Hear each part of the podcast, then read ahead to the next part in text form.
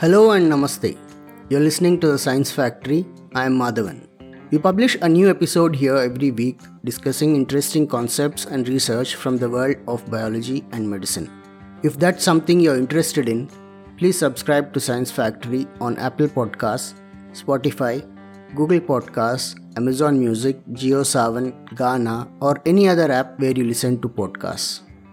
In this episode, we tell you why the Delta variant of COVID is more effective than the original strain, why COVID is severe in some people and not so in others, and how this pandemic is affecting our sleep and the environment. We'll also discuss how scientists are trying to reverse age related memory loss, a potential treatment that has been developed against multiple cancers, and a deep dive into the mechanism by which the world's most beloved narcotic, coffee, works.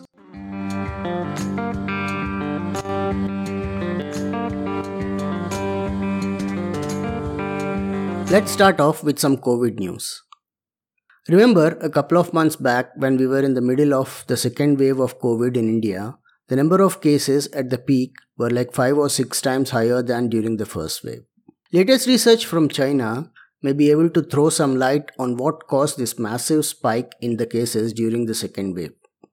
You see, the second wave was primarily due to a variant of SARS CoV 2 virus, that is, the virus that causes COVID, this variant of SARS CoV 2 is called the Delta variant. As per researchers from China, this variant produces 1000 times more virus particles than the variant that caused the initial COVID wave. This means the virus was able to infect many more lung cells in a much shorter time, lessening the time from initial infection to a severe condition. These observations are based on daily testing of 167 hospitalized patients infected with the Delta variant. Researchers also note that the Delta variant could be detected in infected patients just 4 days after exposure compared to about 6 days in the original virus strain.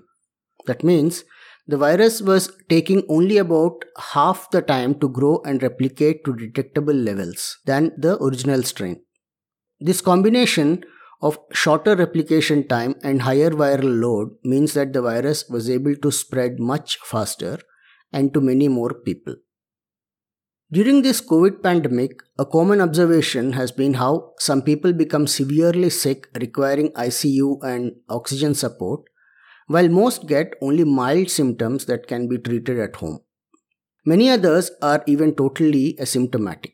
This kind of a difference in the severity of the disease seems to be happening among people with similar age, pre existing conditions, or lifestyle, etc.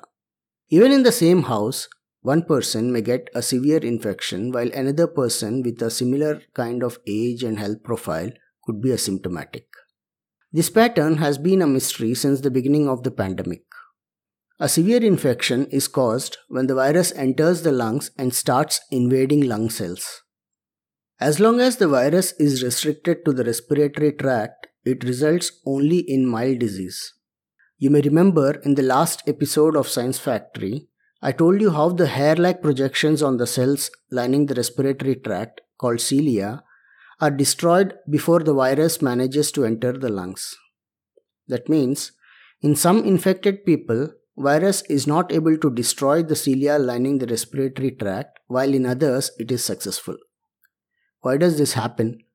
Why does the virus manage to break the barrier in only some of the infected people but not the others? We did not have an answer to this till now. But recently published findings of researchers from MIT, Harvard Medical School, and University of Mississippi throws some light on this mystery. These researchers analyzed the genes expressed in the cells collected during nose swabs to test for COVID. It turns out that in individuals who later on developed a severe COVID infection, the genes coding for proteins involved in antiviral response are severely underexpressed. This is despite these individuals having equal or even higher load of virus compared to those who get a mild disease. What is to be noted is that this analysis was done on samples collected much before the patient moved into a severe disease phase. That means it is possible to identify those who could potentially develop a severe infection down the line much before that happens and preventive action could be taken to boost the antiviral activity in such people. In the last episode of Science Factory, we discussed how the pandemic is impacting the mental health of people. We discussed a study that reported the case of worsening eating disorders among adolescents in America. Today, we have some more evidence supporting this from the work of researchers in University of Rome who looked at sleep and dream activity among Italians during and after the COVID lockdowns. The participants in this study woke up from sleep more number of times during the night, had more difficulty going to sleep, had higher frequency of lucid dreams and remembered those dreams better during the lockdowns. This indicates a lower quality of sleep among these participants. Additionally, it was also noticed that people had more dreams, including about being in crowded places once the lockdown was relaxed. The dream recall frequency is normally associated with traumatic events, and researchers note that observation of the same pattern is indicative that the pandemic is an event of collective trauma.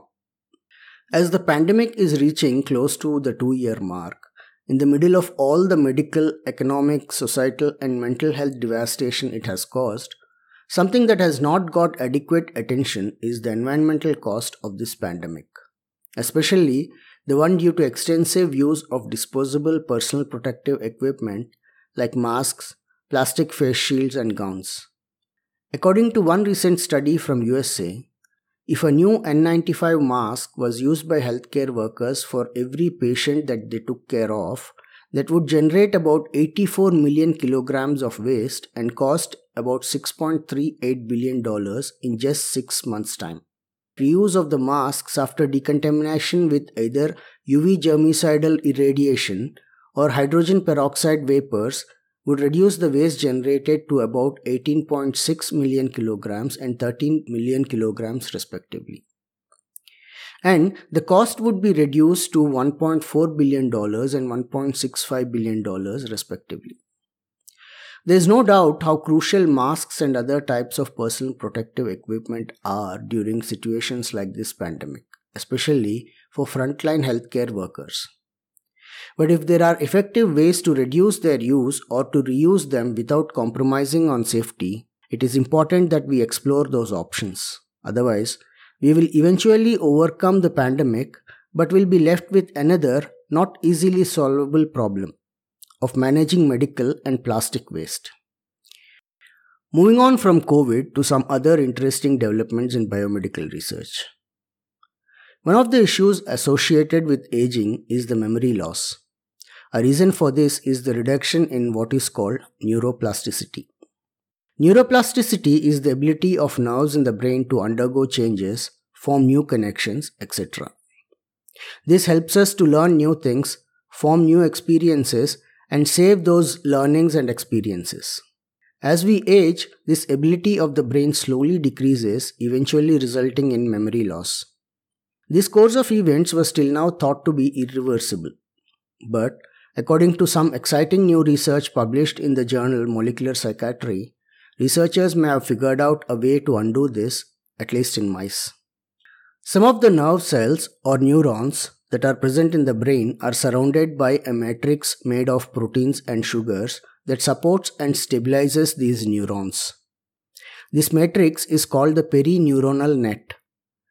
By manipulating the different components of this perineuronal net, researchers were able to reverse the memory loss observed in 20 month old mice and restored it to the levels observed in 6 month old mice. They specifically targeted a component called chondroitin 6 sulfate. Age related reduction of chondroitin 6 sulfate correlates to memory decline. When the amount of this molecule in brain was decreased, memory loss started in mice as early as 11 weeks old, and on artificial boosting of its level, the memory was restored to normal levels. This could be a very critical insight that could help in development of potential strategies to treat age-related memory loss with drugs that target the perineuronal net. The world is currently too occupied with the COVID pandemic and for a good reason. But there is another, longest and ever growing threat to public health cancer. We have effective vaccines and even a more or less standardized treatment protocols for COVID. but cancer is a totally different beast. Forget vaccines, there are so many different types of cancers, and their treatment protocols are so painful and leave an emotional scar on the survivors for rest of their lives. Normally, the growth and division of cells in our body is very strictly controlled. At a very basic level, cancer is nothing but a condition where the cells in a part of our body escape this control to grow and divide in an uncontrolled manner. In a recent paper published in the journal Cancer Discovery, researchers from Mount Sinai Hospital in New York and the University of North Carolina have claimed to have developed a molecule called MS21 which causes degradation of an enzyme called protein kinase B. This enzyme is thought to be involved in the development of many different types of cancers. This development is significant because of its potential for treatment of multiple types of cancers. In the episode where we discussed microbiome, I told you how some of the initial microorganisms we acquire are from mother's skin during breastfeeding. It is also known that there are certain types of antibodies which we can acquire only from breastfeeding. There is new research now showing that breastfeeding could help children with maintaining a lower blood pressure. When researchers measured blood pressure of 3 year old children, it was found that those who were breastfed, even, even if for only a few days very early after birth, such children had lower blood pressure than those who never received breast milk. This study was conducted by researchers at McMaster University in Canada as part of Canadian Healthy Infant Longitudinal Development Study and included 2382 children. In a recent study, researchers from University of South Australia, University of Exeter and University of Cambridge looked at how high coffee consumption could affect the brain size and risk of dementia and stroke. Consumption of more than 6 cups of coffee per day appears to be associated with a smaller brain volume, increased risk of dementia, and had no effect on the occurrence of stroke. Like me, if you are a fan of the American sitcom The Big Bang Theory, you may remember that episode where Sheldon drinks coffee for the first time and feels so energized that he starts to think of himself as the DC comic superhero Flash who can run very fast. In this episode's deep dive, we examine how coffee works, if it really wakes us up or makes us feel energized, and what other effects it may have on our body in addition to shrinking the brain. The main ingredient of coffee, the one responsible for all its supposed useful effects, is a substance called caffeine. Considering the amount of coffee consumed every day, Caffeine is probably the most widely used narcotic substance in the world. By some estimates, the average amount of caffeine consumed by a person in a day is about 200 milligrams, and more than 1,20,000 tons of caffeine is consumed worldwide every single year. Like any other drug, overdosing on caffeine could be dangerous and could lead to death if consumed more than 10 grams at a time. Before we dive into how consumption of coffee affects our brain and other parts of the body, a little background information will be useful. The basic unit of organization of our body is called the cell. Every cell is surrounded by a limiting perimeter called the cell membrane, which is made of fat molecules. Technically, uh, they are called lipids. The cell membrane separates the inside of a cell from its outside. Because the contents of a cell are water soluble, as you know, our body is made of 60 to 70% water and all that. The cell contents cannot mix with the lipids and hence cannot cross the cell membrane and wander out of the cell. Whenever a message has to be conveyed from outside the cell to the inside, like say if a cell needs to die because it has become cancerous, messenger molecules called ligands are released. These ligands bind to proteins embedded in the cell membrane called the receptors. Like the name sounds, think of receptors as a sort of receptacles or cups that are distributed all over the cell membrane to which the ligands stick. Once this happens, receptors undergo some changes which in turn activates a series of steps that bring about the desired effect. Like say, cell death in, the case of a cancerous cell. This sequence of steps from ligand binding all the way leading to the final effect is called the signal transduction. One type of receptor that is prominently found in the brain cells is a protein called adenosine receptor. One of the processes that the adenosine receptor participates in is control of sleep. As the name suggests, the ligand for the adenosine receptor is a signaling molecule called adenosine. This molecule is accumulated in the brain during the hours that someone is awake, and when it binds to the receptor, it induces sleep. Caffeine, found in coffee, too has the ability to bind to adenosine receptors. This prevents adenosine from binding to its receptor, and sleepiness cannot be induced by the messenger even though it has accumulated in the brain. That's how coffee makes us not sleepy. According to a study from Cornell University, caffeine can mess with not only sleep but also the sense of taste. Experiments conducted as part of this study showed that consumption of caffeine could significantly alter the perception of sweetness. However, there was no difference among the study participants in how they perceived salty, bitter, or sour tastes. Two sets of participants were asked to drink coffee either with or without caffeine, that is, caffeinated or decaf coffee. Those in the caffeinated group felt that their drink was about 25 to 30% less sweet than those who had decaf coffee. When the two groups were given a sugar solution after drinking the coffee, the decaf group's sweetness rating was still higher than that of the caffeinated group. That means even sugar seems less sugary after drinking coffee. It turns out that the adenosine receptor that causes sleep in the brain is also found in the taste buds on the tongue.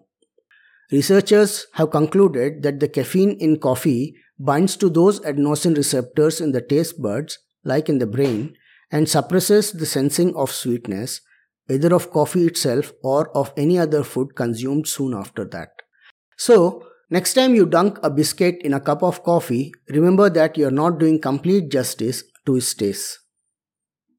That's all in this episode of Science Factory. Hope you found it useful. If you wish to go through the original papers referenced in this episode, links are available in the description. If you like what you heard, share this with your family and friends. Before you leave, please subscribe to the podcast so you are alerted whenever a new episode is published. Just search for Science Factory in whichever app you use to listen to podcasts. Till next time, Stay safe, stay healthy, and be happy.